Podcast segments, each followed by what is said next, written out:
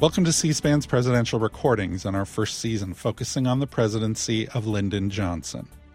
Less than a week after his inauguration, now President Johnson began to talk about an investigation into the Kennedy assassination. Here's Max Holland, journalist and author of The Kennedy Assassination Tapes, on the formation of what was officially known as the President's Commission on the Assassination of President John F. Kennedy, but was more commonly known as the Warren Commission. Mr. Holland, we're going to be hearing some of President Johnson's calls from uh, November 28th and 29th, 1963. Did LBJ then encounter problems in putting together this investigation, which would come to be known as the Warren Commission? Well, the main problem he encountered was after he decided he wanted a commission, uh, getting two people to serve on it. The two people he wanted to serve on it were Chief Justice Earl Warren and Senator Richard Russell. And Warren at the time was, you know, a tremendous hero to the moderate to liberal segment of American political opinion for his Warren Court decisions. And Richard Russell was uh, a hero to conservative opinion. And Johnson's calculus, I believe, was that if he could get these two men to serve on the commission, uh, then 95% of respectable opinion in the United States would be mollified. In other words, if these two men could agree on a verdict, then you know it would be accepted by a vast majority of people. The problem was uh, Richard Russell pretty much hated Earl Warren's guts and didn't want to serve with him. So the biggest problem Johnson had was, and Earl Warren didn't want to serve on the commission because um, there had been a precedent during Pearl Harbor when a Supreme Court justice served on a presidential commission investigating the Pearl Harbor attack, and that had created a number of problems on the court because of his absences. And Earl Warren uh, knew knew of that precedent, so he didn't want to serve at all. He had no animus particularly to Russell, and Russell didn't want to serve because he could barely stand to be in the same room with Earl Warren. So the problem of those last two days, November 28 and 29, is mostly getting Russell and Warren on the panel, and uh, a lot of the telephone calls have to do with that. And basically, Johnson uh, sort of euchred Russell into serving. He announced that he was going to serve, and Russell was just completely furious that had, that had been announced uh, without him giving his express approval. But he knew that uh, if he then issued a statement declining to serve, it would be a, a, a big blow to uh, Johnson, and he didn't want to do that to him. Who were the other members of this commission? The other members were, well, there were two people from the Senate, one of whom was Russell, uh, a Democrat from Georgia who was highly respected, uh, one of the shrewdest men in the Senate, certainly presidential timber, but his racial views uh, sort of ruled him out for the Democratic nomination. The Republican counterpart was John Sherman Cooper from Kentucky, who had been a former judge. Um, also highly respected. I mean, Johnson, of course, knew the Senate better than his own palm and so he knew who he wanted there, and those two members probably had the uh, utmost respect of their colleagues. I, I, don't think you could think of two better suited men. Uh, in the House, the two members were Hale Boggs, who was the, I believe, the majority whip at the time. Uh, he was from Louisiana, a Catholic, had been very close to John Kennedy. Uh, then there was an up and coming Republican member, sort of a young Turk named Gerald Ford, who was from a very conservative district in Michigan. Um, and Johnson wanted to appease the, you know, conservative wing of the Republican Party. And then there were two private citizens who, uh, interestingly enough, were recommended by Robert Kennedy when he was asked who he wanted to see on the commission. One was John McCloy, who was a Wall Street lawyer who had frequently served in the U.S. government, particularly during World War II as Assistant Secretary of War. And the other was Allen Dulles, who had been, among other things, director of the CIA for President Eisenhower's administration. And interestingly enough, we have Johnson's telephone calls with most of these fellows, and uh, Ford is very eager to serve because he realizes what a boost it is to his political prominence. He's kind of a backbencher in, in the House. He's not known nationally, so this is a huge boost for him. Dulles is reluctant because he feels that his involvement might uh, incite communist propaganda against the Warren Commission, uh, which is in fact what happened. But uh, he does agree to serve because Robert Kennedy wanted him on, and Johnson's anxious to appease Robert Kennedy. Now, some of President Johnson's calls on the Warren Commission's creation. We'll start on November 28, 1963, when he called Senate Judiciary Committee Chair James Eastland. I had this feeling, I don't know, it's very confidential. I haven't proposed it to anybody, and I don't know that I would. But uh, we've got a pretty strong states' rights question here, and I have had uh, some hesitancy to uh, just start having a bunch of congressional inquiries into violation of a state statute. And it might... Well, you see, might, we've got a bill in to make it a... Yeah, I know it, but you haven't got any law, and uh, it might set a precedent that you wouldn't want to have. I talked to some of the fellows about it the day before yesterday. Russell uh, was down here for lunch. And we, we, One of them had already... uh, now, my thought would be this, if we could do it, we might get uh, two members from each body.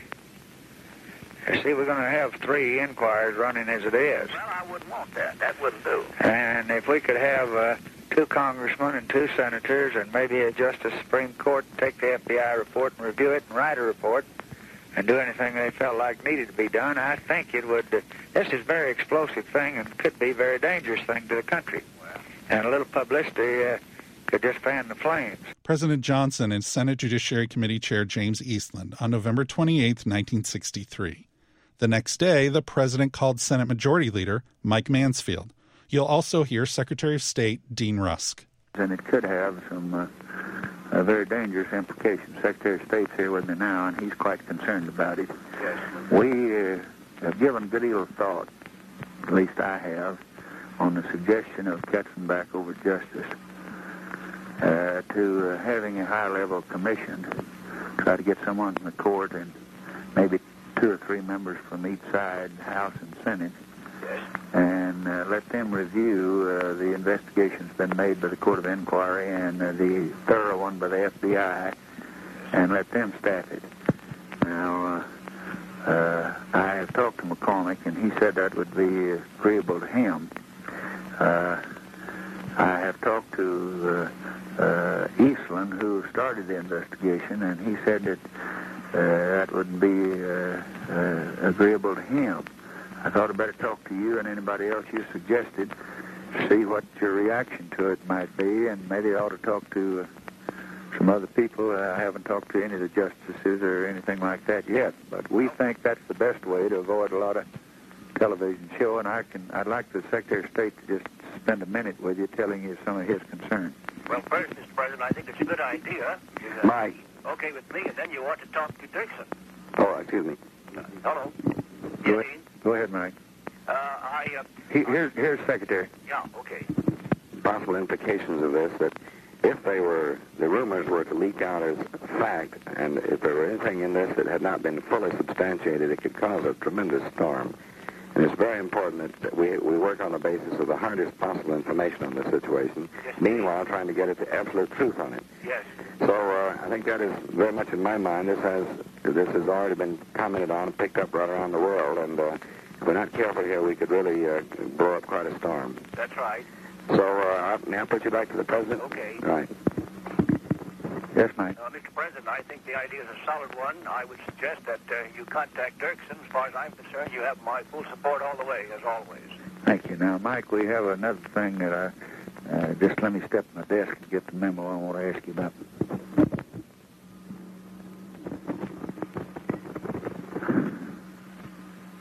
Mike, he's getting a note for me. It involves a, a special request uh, to be made very shortly.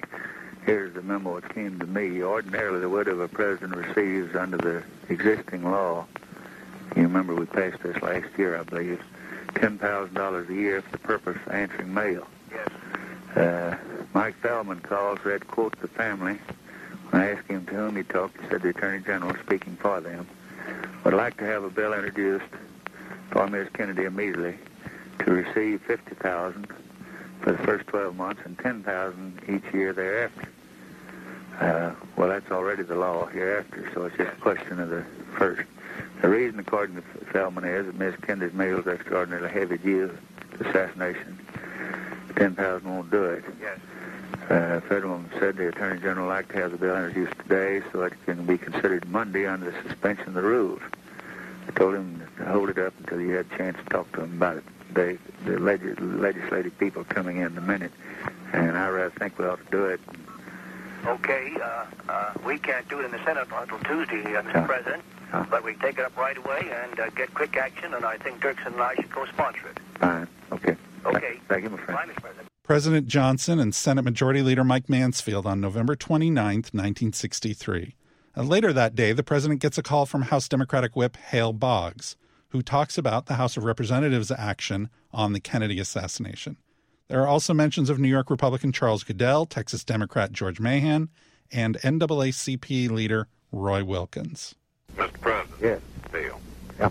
When the House convened today, Goodell of New York uh, took the floor and started talking about a resolution he had for an investigation and complaining about uh, both bodies investigating and the Senate Judiciary Committee and the House Un-American Activities Committee and so forth. I was in the chair at the time, so I got George Mahon to take the gavel, and I got the well to the floor and said that uh, there would be an investigation, that it would not be a congressional investigation, and I thought I could say on the highest authority that there would be a high-level, objective, fact-finding investigation. Because since that time, I've had a lot of people call me, and they're talking now about Well, we've got to touch these bases with everybody. and We haven't got them touched with the court, of course. and We haven't got them touched with some others. So I have said absolutely nothing about who might be on such Yeah. a commission, but I've said there is going to be a commission.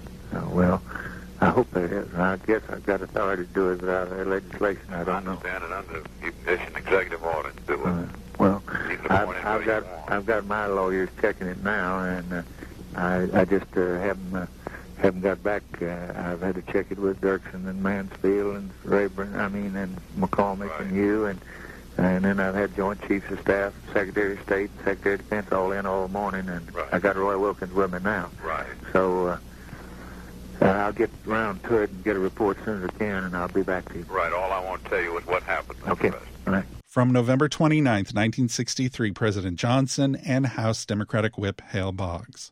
Also that day, the president got a call from FBI Director J. Edgar Hoover, who wanted to talk about his agency's investigation. You'll also hear Mr. Hoover refer to Jacob Rubenstein, better known as Jack Ruby, the Dallas nightclub owner who allegedly killed Lee Harvey Oswald. There are also mentions of New York Senator Jacob Javits, Deke DeLoach, who would become the FBI's White House liaison, and Texas Governor John Connally, who was riding with President Kennedy on November 22nd and was seriously wounded. There are also references to the Texas School Book Depository, where Mr. Oswald was employed, and to Abraham Zapruder, who took the now famous home movie of the Kennedy assassination. From November 29, 1963, President Johnson and FBI Director J. Edgar Hoover. Are you familiar with this proposed group that they're trying to put together on this study of your report and other things? Uh, two from the House, two from the Senate, somebody in the court, uh, a couple outsiders. No, I haven't heard of that. I've, I've, I've seen the uh, reports on this on the Senate investigating committee that they've been talking about. Yeah, well, we think if we don't have, I want to get by just uh, with your file and your report. I think it'd be, very, it'd be very, very bad to have a rash of investigations. Well, the only way we can stop them is probably uh, appoint a high-level one to evaluate your report. Yeah. And put somebody that's uh, pretty good on it from uh, that I can select uh, uh, out of the government uh, and tell the House and Senate uh, not to go ahead with the investigation. Yes. Because we get up there and get a bunch of television going, and I thought it'd be bad. It'd be a three-ring circus. What do you think about Allen Dulles? Uh, I think he would be a good man. What do you think about John McCloy? Uh, I'm not as enthusiastic about about McCloy. I knew him back in the Patterson when Patterson's down here, the secretary thing. He's a good man, but uh, I'm not so certain as to the uh, matter of the publicity that he might seek on it. What about General Norstad? A good man. Um, I guess Boggs has started in the House. I thought maybe I might try to get Boggs and Jerry Ford uh, in the House, maybe try to get Dick Russell and uh, maybe Cooper in the Senate. Yes, I think so. I don't know. You know anything? Any reason? Uh, just talking to me and you're going to talk like brothers. Yeah. No other is any reason? Uh, uh, any there? I thought Russell could kind of look after uh, the general situation and see that uh, the states uh, and their relations. Russell would be an excellent man. And I thought Cooper might look after the liberal group. That? He- Cooper from Kentucky. Oh yeah, Cooper. So they wouldn't think that he's a pretty judicious fellow, Yeah. but he's a pretty liberal fellow. Yeah. I wouldn't want Javits or No, no. or some of those fellows on it. Uh, Javits plays the front page. all Cover, cover, Cooper's kind of uh, border state. Yes, It's not the south. It's not the north. that's right. Do you know Ford from Michigan? Uh, I know of him, but I don't know him. I saw him on TV the other night for the first time. He handled himself well on that. You know Boggs? Uh, I oh yes, I know Bob. He's kind of off of the resolution. That's Yes, what I yes, yes, I know him. Now, Walter tells me, Walter Jenkins, that, uh, that you've designated Deke to work with us like you did on the Hill. I have, I tell you, I sure appreciate that. I didn't ask for it because I knew you knew how to run your business better than anybody else. And I just want to tell you, though, that we consider him as high class as you do, and it's a mighty gracious thing to do, and we'd be mighty happy. And Well, we'll we, we salute you for knowing how to pick good men. Well, that's mighty nice of you, Mr. President, indeed. Uh, we- we're being, uh, we hope to have this thing wrapped up today, but we're being, we probably won't get it before the first of the week. This angle in Mexico is giving us a great deal of trouble because uh, the stories I have this man, Oswald, getting $6,500 uh, from the Cuban embassy uh, and then coming back to this country with it. Uh, they, we, we're not able to prove uh, that fact, but the information was that he was there on the 18th of September in Mexico City, and we have we are able to prove conclusively he was in New Orleans that day. Now then they moved, they changed the date. The story came in changing the date to the 28th of, of September, and he was in Mexico City on the 28th. Now the Mexican police have again arrested this woman Duran, who's a member of the of the uh, Cuban embassy, and we'll hold her for two or three more days. And we're going to confront her with the original informant who saw the money pass, so he says, and we're also going to put the lie detector test on him.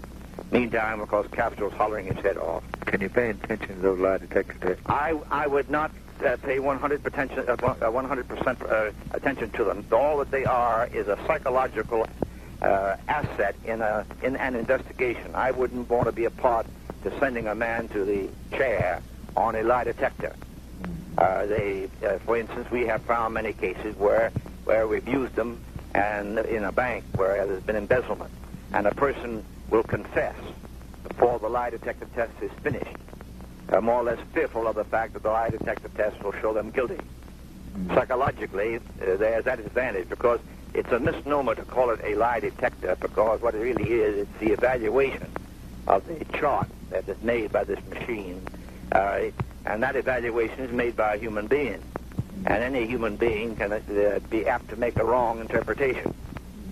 So I would not myself go on that alone. If, on the other hand, in, if this fellow Oswald had lived and had taken the out of the lie detector test and it had shown definitely uh, that he had done these various things, together with the evidence that we very definitely have, uh, they, it would have uh, just added that, that much more strength to it. There's no question but that he is the man. Now, the fingerprints and things that we have. This fellow uh, uh, Rubenstein down there, uh, he has offered to take the lie detector test, but his lawyer's got to be cause consulted first, and I doubt whether the lawyer will allow him. He's one of these criminal lawyers from the West Coast, and somewhat like a Edward Bennett Williams type, and almost as much of a shyster. FBI Director J. Edgar Hoover and President Johnson on November 29, 1963. Have you got any uh, any relationship between the two yet? Uh, between uh, uh, Rubenstein? Yeah. No, at the present time we have not. There was a story down there that Was uh, he ever in his bar and stuff like that? There was a story that this fellow had been in this nightclub, that he, this strip tease joint that he has, but that has not been able to be confirmed. Now, uh, this fellow Rubenstein is a is a very shady character, has a bad record, street brawler, fighter, and that sort of thing. And uh, in the place in Dallas, if a fellow came in there and couldn't pay his bill completely, Rubenstein would beat the very devil out of him and throw him out of the place. He was that kind of a fella. He didn't drink, didn't smoke, boasted about that. He would he is what I would put in the category one of these egomaniacs. He likes to be in the limelight. He knew all the police uh, in that white light district where the joints are in there, and he also uh, let them come in, see the show, get food, and get liquor, and so forth. That's how I think he got into police headquarters, uh, because uh, they accepted him as kind of a police character hanging around police headquarters, and for that reason raised no no question. Of course, they, they never made any moves as, the pictures show, even when they saw him approaching this, this fellow and got up right to him and pressed his pistol against uh, against Oswald's stomach. Uh, uh, neither of the police officers on either side made any move to push him away or to grab him. It wasn't until after the gun was fired that they then moved. Now, of course, that that is not the highest degree of efficiency, so to say.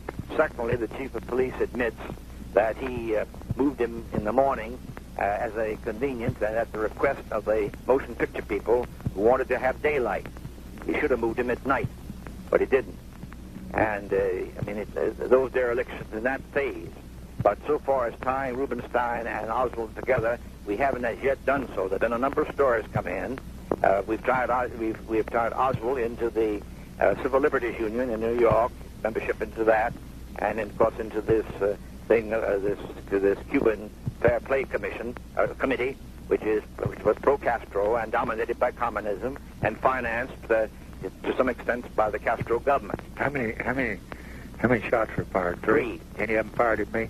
I know there was no, all three at the president. All three at the president, and we have them. Uh, two of the shots fired at the president were splintered, uh, but they had characteristics on them so that our ballistic expert was able to prove that they were fired by this gun. Uh, the, the third shot, which uh, which hit the president, he was hit by the first and the third. The second shot hit the governor. The third shot is a completely is a complete bullet that wasn't shattered, and that rolled out of the president's head. It tore a large part of the president's head off, and uh, in trying to massage his heart at the on at the hospital on the way to the hospital, they uh, apparently uh, loosened that and it, it fell onto the the stretcher, and we recovered that, and we have that, and we have the gun here also. Were they aiming at the president? Uh, they were aiming directly at the president. Uh, they, there's no question about that. This this telescopic lens, which I had looked through, it brings a person as close to you as if they were sitting right beside you. And we also have tested the fact that you could fire those three shots that were fired uh, within three seconds. There's been some stories going around in the papers and so forth that uh, that must have been more than one man because no one man could fire those shots in the time that they were fired. We've just proved that by the actual test that we've made. How did it happen? They hit Connally. Uh, Connally turned. Connally turned to the president at, uh, when the first shot was fired, and I think in that in that turning it was where he got hit. If he hadn't turned, he probably wouldn't have got hit. I think that's very likely. When the president got hit, the second one. Uh, no, no, the president wasn't hit with the second one. At the, I say if he if Connally had been in his way. Oh, oh yes, yes. Uh, the president no doubt would have been hit. He'd been hit three times. He would have been hit three times. On the fifth floor of that building where we found the gun and the wrapping paper in which the gun was uh, wrapped had been wrapped, and upon which we find the full fingerprints of this man Oswald. Uh, we uh, on that floor we found the three empty shells that had been fired, and one shell that had not been fired.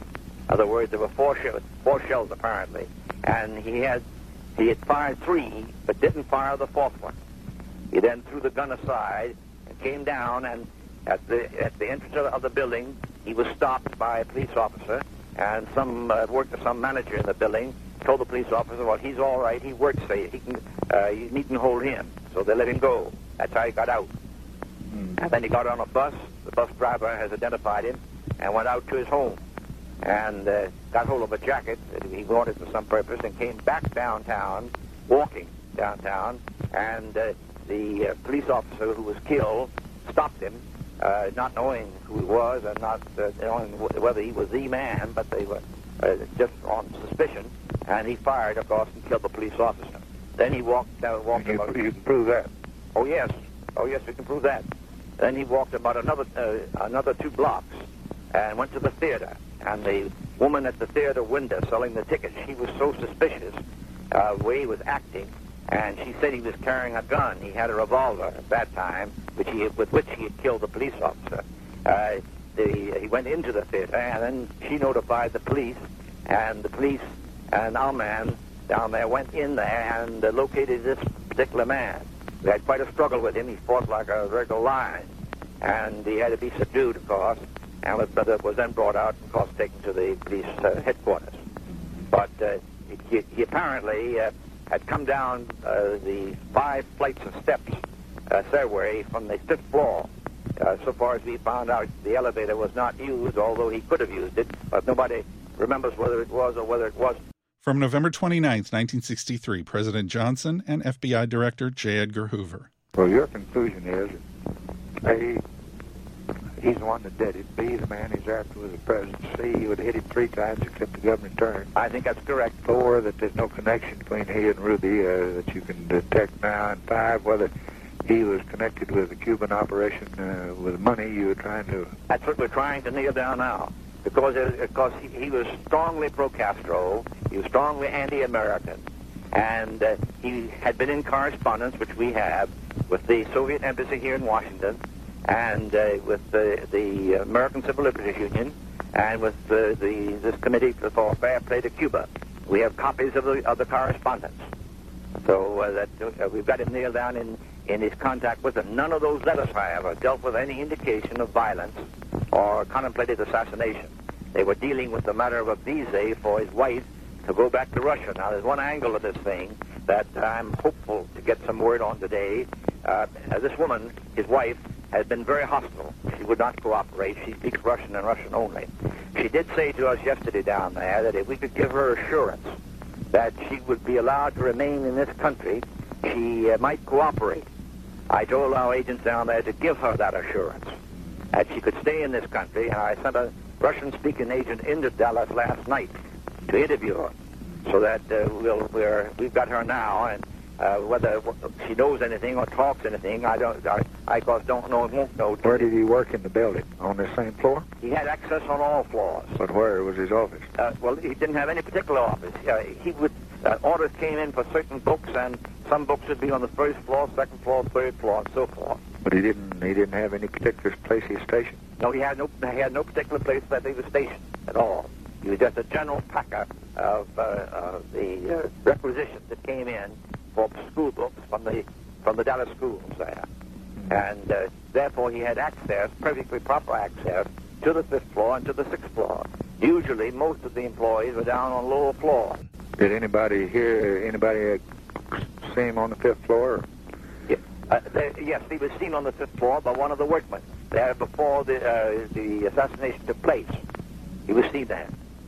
So that uh, that And you got. got a, did you get a picture of him shooting? No, oh no, there was no picture taken of him shooting. Well, what was this picture that fellow sold for twenty-five thousand dollars? That was a picture taken of the parade and showing Mrs. Kennedy uh, uh, climbing out of the back seat.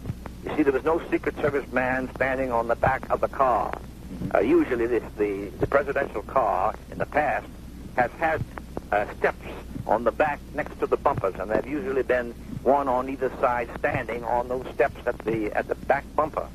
Uh, whether the president uh, uh, uh, asked that that not be done, we don't know. Uh, and the bubble top was not up, but the bubble top wasn't worth a damn anyway because it made entirely of plastic. And uh, much to my surprise, the Secret Service do not have any armored cars. Do you uh, do you have a, a bulletproof car? Well, yes, I do. Yes, you I think do. I ought to have one? I think you most certainly should have one. Most certainly should. Uh, because uh, I have one here. I, was- we have one in New York. We use it for, for different purposes. I use it here for myself. And if we have any raids to make or have to surround a place where anybody's uh, hidden in, uh, we, we use a, the bulletproof car on that. Uh, because you can bulletproof the entire car, including the glass. But it, it means that the top has to remain up. You can never let the top down. It's a regular limousine type. And it looks exactly like any other car, but I do think you ought to have a bulletproof car.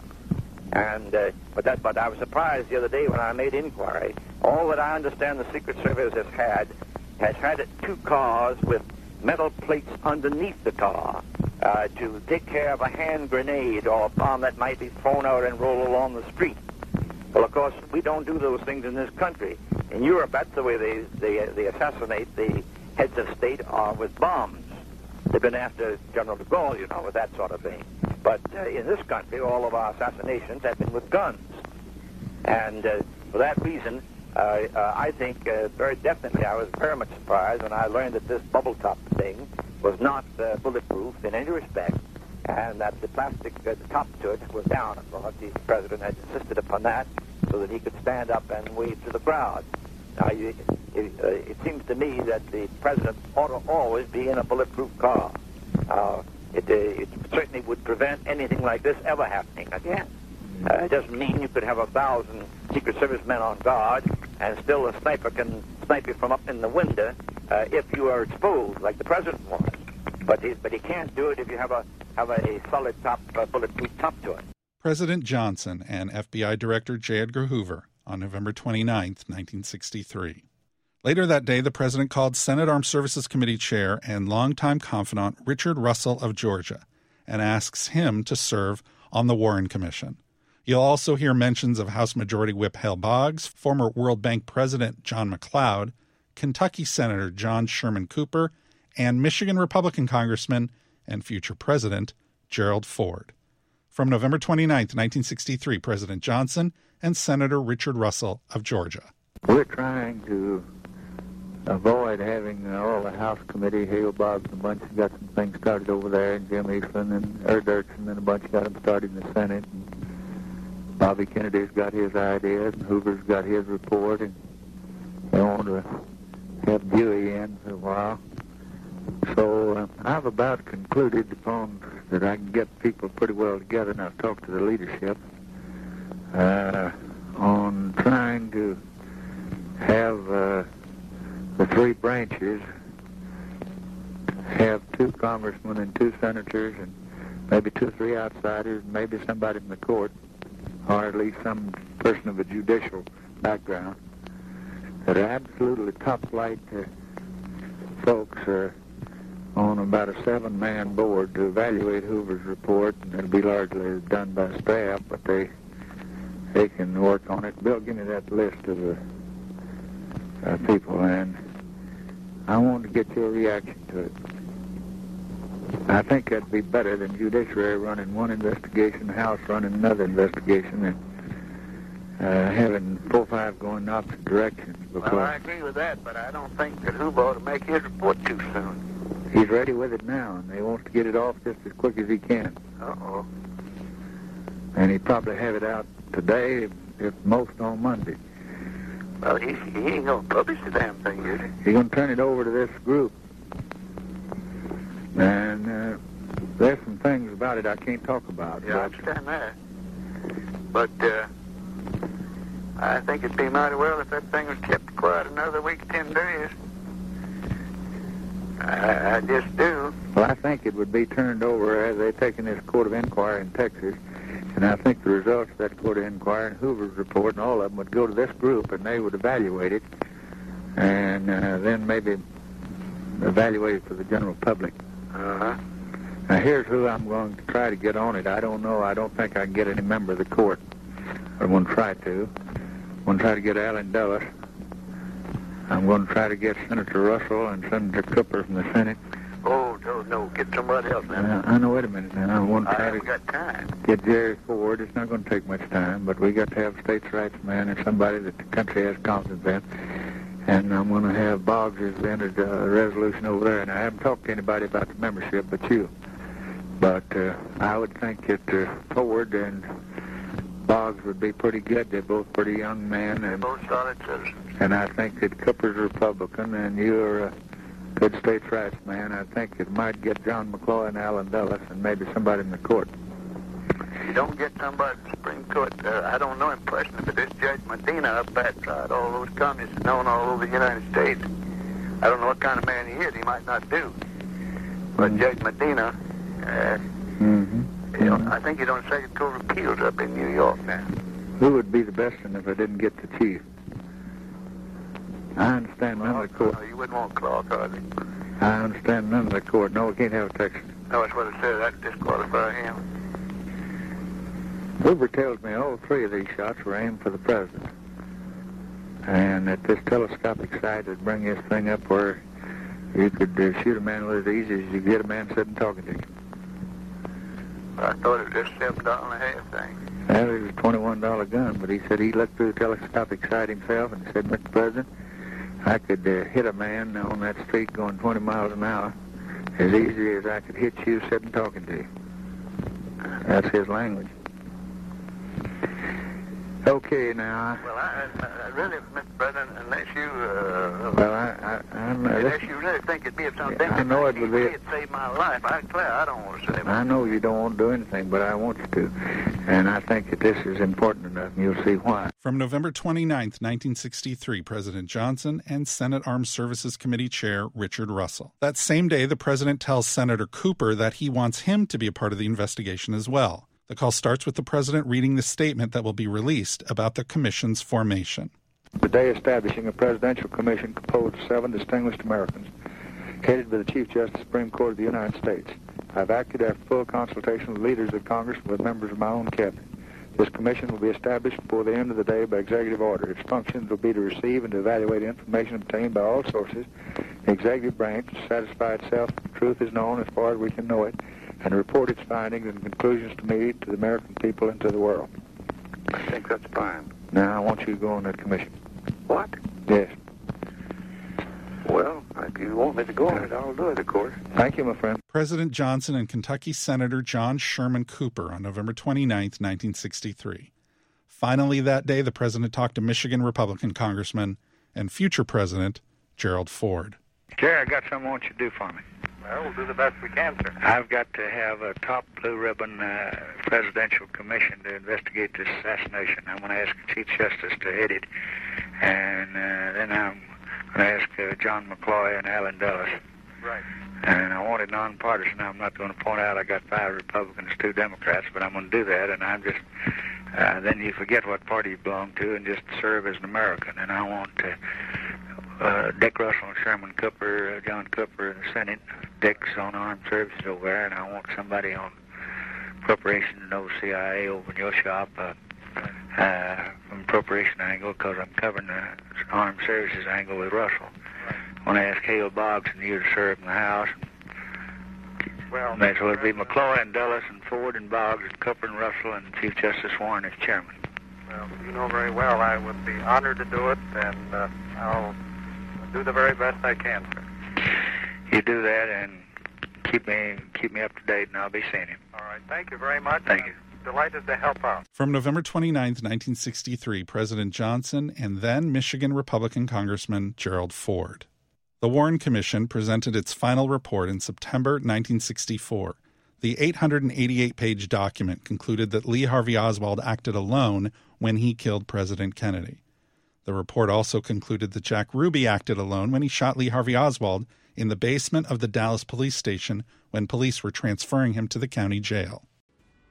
The Lyndon B. Johnson Presidential Library and Foundation, along with the University of Virginia's Miller Center, have more conversations from the Johnson presidency. You can find it at lbjtapes.org. On the next episode of C SPAN's Presidential Recordings, President Johnson and the Civil Rights Act of 1964. Please follow this podcast so you never miss an episode.